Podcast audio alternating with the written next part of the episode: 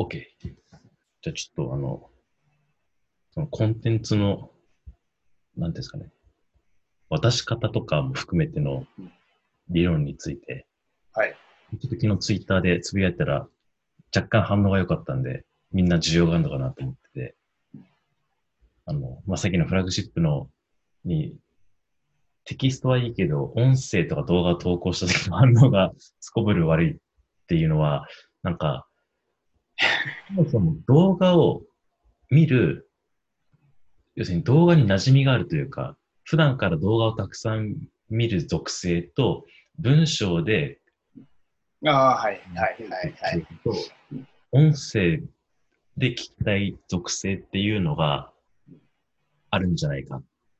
うーん。あるんですよ。で、結論から言うと、うんと、それはある程度教育ではな、うんと、教育というか、発信スタイル。例えば自分、僕、例えば僕だったらテキストで発信が多いから、テキストで受信することに慣れてる人とか、そそういうのが好きな人が集まるっていうイメージ。うーん。はい、はい、はい。YouTube で集客をするというか、YouTube で発信をしたら、動画、動画を見ることが得意というか、動画で見たい人が集まるっていうイメージなんですよね。はい。だからこれはその有料のコンテンツでも多分同じ話で、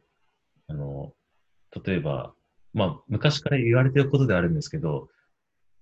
例えば何かを教えますとか、何かの、う、ノウハウを教えますっていう時に、どういう形式でまず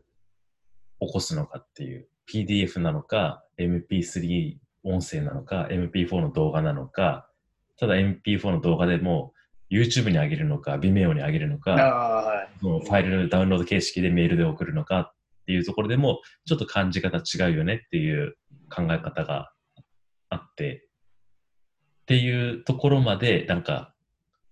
考えた方が結局満足度を上げるとか LTV を上げるっていうところでは、あの、すごい重要なことなんじゃないかっていううんお話です。確かに。そうですよね。で、ここでね、その、まあ、これざっくり上げたけど、おそらく網羅してると思うんですけど、そのコンテンツって大体そのみんな内容にだけ気を配るじゃないですか。内内容には、はいはい。気を配るじゃないですか。動画と、動画を渡すにしても、例えば2、2時間120分の動画ですとか、あとは、なんだろう、今の時代に合ったやり方ですとか、うん。もしくは一生使える方法ですとかうん、まあ、こういう人にも使えますよっていう応用性の話をしたりとかっていう、その商品内容だからまあ当たり前なんですけど、そこにフォーカスしてみんな考えるんですけど、うん。もちろんそれも大事だけど、じゃあその形式を、じゃあ、そのさっき言った属性がおそらくテキスト属性、音声属性、動画属性っていることを考えると、じゃあすべての媒体に対応させた方が親切なんじゃないかうん。のがまずありますよね。あの、岡さんも知よく知ってると思いますけど、あの、僕買った、うんと、教材とか見ないじゃないですか、あんまり。見ないですよね。まあ、でも、ねちょっと共有したりするじゃないですか。はい。で、結局その動画、僕はテキストが結構好きなんですよね。はい。流し読みがバーってできるからいいなって個人的には思うんですけど、で、時点で多分動画、それも動画で早送りしながらできるんで、で、音声が多分一番僕の中では、あの、あ扱いにくいというか聞きにくいというか、受信しにくい媒体なのかなって個人的にはあるんですよ。はい。ただこれって絶対人によって違って、あと生活スタイルによっても絶対変わるんですよね、これ。あの、例えば、うんと、普段車で移動してることが多い人とかだったら、音声流しながらって結構できるじゃないですか。まあ、アメリカはそれで流行りましたもん。ね、そうですもんね。はい。ってことを考えると、その、じゃあ結局、じゃあ動画、音声だったら結構相性が良くて、動画作ったらそこから音声抜き出せばいいっていう話だし、そういうツール普通にね、MP4 変換で MP3 でいきますみたいなのって探せばすぐ出てきますけど、ただその動画を作る段階で、このスライドの画面っていうんですか、動画の画面を見なくても内容が理解できるような作りにあらかじめしといた方がいいってことですよね。そうですね。で、それを、じゃあ、文字に起こすんだったら文字に起こすっていうふうにした方が、まあ、動画から作って徐々に、じゃあ音声抜き出したら音声できるし、そこからか文字起こしたらテキストでできるしっていう綺麗な、綺麗なというかね、あの効率的な流れはできるんで、できれば全部用意してあげた方が、そしてそれを、うんと、後の配布タイミングとかによあの、とこでもありますけど、いっぺんにまあ渡してもいいですけど、その、復習させるとか、ちゃんと見てもらうっていう意味で、ずらしてもいいのかなって思うんですよね。うん。結局その、なんていうんだろう、コンテンツ販売ってことを考えたときに、一応売って、利益が上がった段階で終わりは終わりなんですけど、コンテンツの中身が本当にいいものであれば、その中身を見てもらうことによって、うんと、自分のよりファンになってもらうっていう効果があるわけじゃないですか。ってなると LTV それこそ上げるっていう話になってくるので、であればちゃんとコンテンツの中身を消化してほしい。はいですよね。だから一回コンテンツを渡して終わりじゃなくて、いかにその中身をちゃんとまず見てもらうのか。で、ちゃんと見た上でちゃんと理解して、まあ、な内容によっては、えー実践してもらうのかっていうところを考えると、やっぱ何回かに分けて、それこそ最初は動画で渡して、次に、じゃあ音声も渡しときますね。で、最後に、んまあ何日か空けてもいいですけど、じゃあテキストで PDF で文字起こししましたってやると、あの、うんその都度その都度アプローチができるので、まあ、見てもらえる可能性は高くなるっていうのと、あとは、えっと、この人親切だな感が出るっていう、あ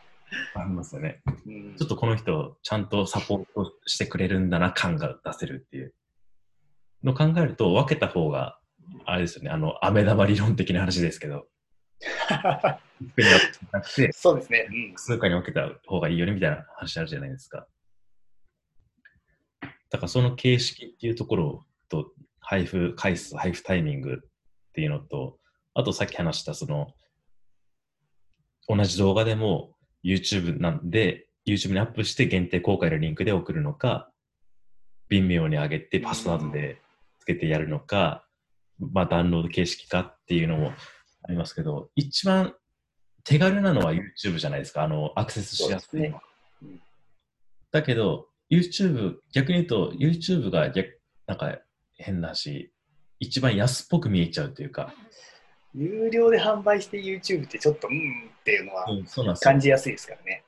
あの、やっぱ多くの人って、あの、その雰囲気というか、うんっていう部分で価値を感じやすくなる、感じづらくなるって間違いなくあるので、だからその単純に内容だけを純粋に見て、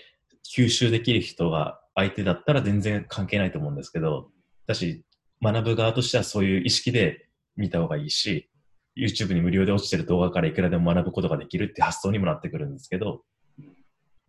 だけど相手が例えばビジネス初心者とかそういうまだインプット、アウトプット慣れてないみたいな属性だとしたら、そこの渡し方、プレゼントの仕方じゃないですけどね、その、うんんまで乗っかった方が、はい感感じやすいんですよね。そうですね。だからそのうんダウンロード形式で渡して、相手のもうパソコンにダウンロードさせるとかの方が、なんか商品っぽさは出るとう思うんですよ。んただ、うんと、もちろんめんどくさいんですよね、お客さんからすると。要するになんかめんどくささと、かうんと価値の感じやすさって、すごいかん、すごい関係性というか、ありますよね。めんどくさければめんどくさいほど価値を感じやすくなるっていう、なんか、部分があるのかなっていう。だけど、コンテンツの中身さえ見てもらえれば、他のやつとは圧倒的な違いがあって、それを伝えられる自信があるっていうのであれば、そういう渡し方とかあまり気気にせずに、もう YouTube でととにかくまず見てもらうみたいな。うんもう5分刻み、10分刻みのなんか細かい動画にして、とにかく触れてもらう、触れやすくしするっていう、その、なんですかね、ハードルをひたすら下げるっていう戦略というんですかね、考え方も、それはそれでありだと思うんですよね。うんいや、なんかどういう意図を持ってその形式にするかっていう話なんですけど、なんとなくそういうのなく、そういう発想がなくて、なんとなく YouTube で渡してるとか、それしか方法、そもそも考えてなかったわっていうんだったら、自分のビジネスのスタイルとか、発信のスタイルに合った、そういう配布方法とかがあるんじゃないのっていう話うです。ん。確かにそうですね。あとはその配布、まあ、配布場所っていうのがちょっとイメージつきにくいかもしれないですけど、じゃあ仮に、うんと、じゃあ YouTube でリンク送りますっていう時も、普通にメールアドレスで、メールで送るのか、Facebook のメッセンジャーで送るのか、LINE で送るのか、チャットワークで送るのか、しかもそれを購入者の、うーんと、チャットワークグループみたいなところにボンって放り込むのか、個別メッセージで1対1のところでちゃんと送るのかっていうところでも、違いますよね。うん。全然違いますよね。ということは価値の感じ方変わるっていうことは、そこを真剣に見るかどうかっていうのが変わりますし、うん。見るまでのスピードもおそらく変わりますし、まあ、もちろんそこから、まあ、引いては、まあ、話何度も出ますけど、LTV、最終的にこうファン化して、自分の、なんて言うんだろう、まあ、最終的な売り上げというか、長い長期目線での売り上げっていうのも変わりますよねっていう話ですよね。うんあんまりその配布の方法とか場所とかって、そこまで考えてない人の方が多分多いですよね。うん、やっぱ少ないんじゃないですか。なんか昔、昔でもないですけど、何年か前とかで、本当にそういう、なんか中級者向け以上みたいな、結構、あの、う裏で隠れて、そういうコンテンツビジネスを教えてますみたいな人とかが、こういうなんか理論っていうか、を喋ってたりはするんですけど、うんまず普通の人はなかなか、あの、気にしない部分なんで、めっちゃニッチはニッチなんですよね。うんだし、うんと、そういう、なんていうんだろう。やっぱ、SNS とか徘徊してて、目につく人の真似をしたりするじゃないですか。まあ、はいはいはいはい。なんかそういう人のやり方をもう当たり前として受け入れてるから、それ以外の発想がそもそも出出ないというか分からないっていうのもありますよね、きっと。うんなんかその人だからそのやり方が通じてるっていう部分もうん。気づけなかったりとかもしますしね。それも、うん、あると思います。だし、その人も、逆に言うと、その別の要素、要因というか、要素で圧倒的な成果出してるけど、そういう他の部分にまで気を配ったら、さらに跳ねる可能性もあるってことですよね。うん。そうですね。そことかはね、なんか、なかなか、なんて、なんですかね、うん、世界観っていうんですかね。うん、でそうたあとは、まあ、ターゲットにもよるのかもしれないですけど、特別本当特別感ですよね、さっき菅松さんも言ってたように、そうですよね。を感じさせるかで LTV ってだいぶ変わってきますし、うん。うん、だからその細部にこだわるじゃないですけどね、例えばさっきの音声から文字起こしするっていう時でも、人によってはじゃあ文字起こしされてればいいんでしょっていう発想だと、うん。あの、本当に PDF に文章だけバーって 終わりみたいな感じですけど、じゃあその PDF の表紙になんかデザイン入れるとか、うん。あとなんか、まあ、登場人物の数、あの、登場人物によって色をちゃんと変えて見やすくするとか、っていうような配慮をしてると、まあ、そういうところに、うんとそのユーザー、お客さんが気づくかどうかは別にして、そういう、なんか、なんですかね、気遣いというか、ちょっと工夫というか、うんいうもののく積み重ねで、そういうなんか世界観というか、ファン化っていうのはできるんじゃないかなってすごい思いますよね。うんなんか、それをっていうと、あと結構デザインとかもななんだかんだ大事だなと思うんですよね。このなんか企画とか作ったりとかするときに、なんとなくの企画のイメージカラーみたいなの考えたりしますもんね。はいはいはいはいはいはい。まあ、ロゴとか。あれは、まあ好きでやってるのもありますけど、そういうのを、あの、いろんなところでそれ関連の時にだ出すことによって愛着を持ってもらうみたいな。ああ、なるほど。いや、愛着大事ですよね。大大事だと思います。すごい大事ですよね。一つ一つの、まあ、資料に関しても、サイトに関してもそうですけど、大事。そこすごい大事だと思うんですよね。自分がそれを本当に愛を持てるかっていうのは、うん。結構そこ、うん中身が良ければいいってなっちゃってる人は多いですけど、で、その、人じゃなくて、そのなんか、コミュニティというか、その場所みたいなものをに愛着を持たせることによって、変に、なんていうんですかね、外から見たときに宗教っぽくならないというか、気持ち悪くならないっていうのと、あと、貴族意識が生まれる気がするんですよね。はいはいはいはい。ここに所自分は所属してるんだうんっていうような意識が、まあ、多少でも働くから、例えば、その中にな何かしらの形で貢献しようというか、みたいな人が増えやすいっていうのはありますよね。あの、単純にその完全にキャラ推しでリーダートップみたいな感じだけになっちゃうと、その人にはなんかいろいろ情報なりなんなり集まってくるけど、こう、こうトップの人がいて、あと横並びみたいな感じになっちゃうと、なんかコミュニティである意味が薄まるのかなっていう。横のつながり別にいらなくないって話になってくるんで、うんそうですね。だからそういうなんかね、横の、まあ、それもやるビジネスによるのかな。いやオンラインサロンでよく失敗するパターンってそういうの多いですもんね。うん、ああ、そうですね。オンラインサロン。オンラインサロンも別になんかね、何を目的にするのかっていうところですよね。うん単純に売り上げを作るためだけにオンラインサロンやるのは一番意味ない気がするんで、一番難易度高いんであれ。高いですよね。そこ目的はダメですよね。まあ、本当に超有名人じゃない限りはやらない方がいいですよね。そうですね。マーケティングめっちゃうまいとか、あとは単純にその運営していくだけのリソースが全然回ってくるのであれば問題ないですけどね。やっても大抵の人50人、100人で止まっちゃうんで、で、月額仮に1万円だとしても、月の売り上げ100万で頭打ちみたいな感じになっちゃうんで、むしろそこまで行く人はほぼいないと思うんですよね。そうですよね。って考えたら、まあ、そう、オンラインサロンが何かしらの次の展開につながってるとか、まあ、オンラインサロンは別に売り上げじゃなくて、例えば、ユーザーととの、まあ、エンドユーザーと直接対話する場所っていう定義を持たせるのか、とかそういう話になってきますよね。絶対そういう方がいいですよね。メインの、なんか、利益を上げるいや、もうそうですね。稼ぐ場ではないですよね。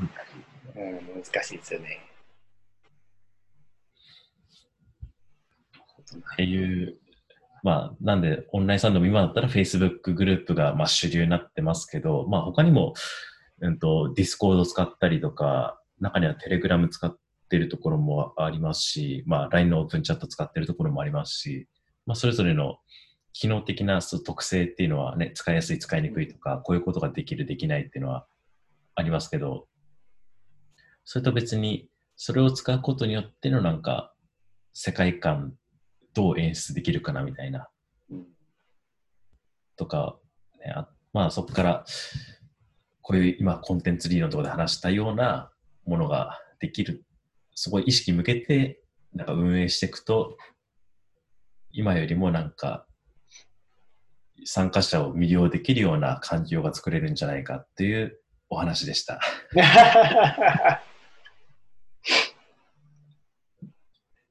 確かにこれ、まあ、特に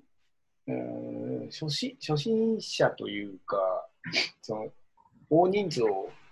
お客さんにしなきゃいけないとかだとまた大変かもしれないんですけどある程度こう少人数のお客さんを、まあ、こコンサルタントとかうん。は特にいいかもしれないですけど本当こあの動画とかを個別で名前呼んで撮ってあげるだけでもかなり価値が高まるので内容資料が仮に同じだったとしてもはいはい。そのスタートの段階だけ、何々さん、これで作ったので、あのご覧くださいみたいなのを一緒に動画とセットとかにすると、はいはい。価値を感じてもらったりとか、ねそういう、ね、そういうのはね、ひたすらめんどくさいけど効果めっちゃありますよね。そうですね。だ初期段階でやれることと、まあその、うん。まあ、ビジネスのそのどの位置にいるかっていうのにもよると思うんですけど、はいもう最初法人とか取る、コンサルで取るときとかに、うん結構その担当者宛てのに動画で、資料で動画で撮って、ああ、はいはいはい。で、それをメールに添付して、そ,、まあ、その人だけしか見れない限定公開みたいな形にして、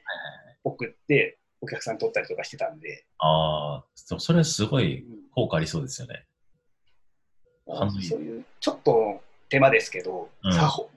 最初なんか特にそんな忙しいわけでもないし、あまあまやれることはあるんですけど、最初ほどその辺を結構抜いちゃったりとかあ。うんうん。するので。最、初から効率を求めるとね、ちょっと難しいところありますよね。そうですね。ある程度なんか自分に、なんていうんですかね、求心力というかうん、影響力というか、が出てくると、そこまで気にしなくてもいいのかもしれないですけど、むしろ、ただどこまで行っても、その、なんていうんですかね、いくらでも手を抜こうと思えば抜けるじゃないですか。だから、そこの手間をね、ちょっと、ここに関してはこだわろうみたいな、うんもちろんあの意味のあるこだわりですよね。あの、うん誰も気づかないところじゃなくて。そういうのはそうですよね。やっていきたいですよね。本当にそう中身で勝負って一番難しいところだったりもするわけじゃないですか。うんうんうん。でもそこを以前のところで価値を感じてもらわないと中身にすらたどり着かないとかも当然あるわけでそれこそその デザインとかも含めてデザインがいいから興味を持って初めて中身を見るとかああ、そうですね。っていう順番とかがあるわけですけど、うん。な本当に中身で勝負しようとしちゃったりするので、うんうんうん。まあ、おいしい料理やれば作れば売れるっていうのと同じでうんうん。難しいですよねそこは。ね実際は。もっとそう簡単にこう良さそうに見せる方法というか いいなんかちょっと雑な言い方になっちゃいますけど、そうですね。そのオファー部分ですよね、結局これも。うん、工夫、その例えば、このコンテンツっていうものを考えるにあたって、じゃあ、ここで説明している5つのポイントがありますっていうのを最初に知っておけば、うん、じゃあ、配布タイミングをちょっと工夫することによって、じゃあ、本来であれば、コンテンツ作りました、それをボンって渡すつもりだったけど、複数回には分けようっていう発想が、発想を持つことによって、じゃあ、1週間に1回、毎週、週末、まあ、週末とかに渡して、じゃあそれを2ヶ月間にわたってやりますよっていうので、例えば、なんか、通信講座的な歌い方ができるな、みたいな発想とかになったりするわけじゃうないですか。からそういう切り口とかが、ね、新しい切り口を が生生まれてくるというか、そういうのはね、知っておいて損はないですよね。そうですね。さっき、瀬山さん言ってたような、そのやっぱ内容なんですよね、気にするのは。あまあそうですね。まあもちろん内容大事だし、大事なんですけど、追求するべきなんですけどね。まあそれこそ一回買ってくれた人にアップデートした内容とかをね、随時渡してあげるとかっていうのも一つのサービスですしね。だから、そういう考えると、じゃあ最初はもう完成度、変な話、50%、60%ぐらいでいいやとか、もっと低くてもいいやっていうところからスタートして、ただこれはなんか成長型コンテンツですよみたいな出方にしうて、ん、ね、毎月アップデートしたものを送っていきますよとかっていうのでも全然いいわけですからね。そうですよね。むしろそのうん接触する回数を増やせるっていう意味ではその方が効果的かもわかんないですよね。うーん。接触する理由が、明確な理由ができるわけですからね。そうなんですよね。そこを作るのが結構難しかったりまあまあまあ。するわけですからね。うんそこがちゃんと 連絡を取るうんうん。理由っていうのが作れてる、作れるっていうのはすごい。大事ですよね。うん連絡する理由と連絡してもらう理由ですよね。そうですね。向こうからもやっぱ欲しいんで。っうん。ていう感じかあな。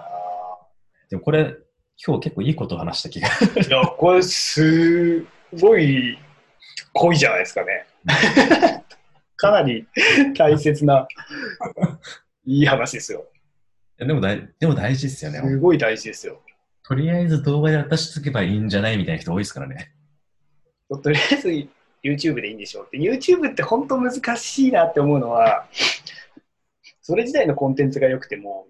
その横に出てくる関連はい動画がひどかったら、そこでこっちのメインの動画の価値まで一緒に下がっちゃったりするじゃないですか。まあそうですね。影響は受けますよね。そこの全体をちゃんと考えておかないとうんうん。まあいうね、考えるとな、うん、なんか別のサイト作ってそこに埋め込むとかね。の方が絶対いいですよね。まだいいですよね。ね。あれとかもなんか、え HTML とかいじったら、あのロゴとかも出なくできるじゃないですか、確か。はいはいはい。YouTube っぽくなくではできるんで、そういうのはね、使ってもいいかもしれないですね。うんじゃあ、という感じに、はい。もうちょっとなんかこういう話できそうですけど、また撮っておきましょう。わかりました。じまた今度に。いはい。や、すごいいいいい話だったんじゃないですか、これは。これコンテンツビジネスやってる人はうん必見の内容ですね。すごいですよ。レコーディング停止します。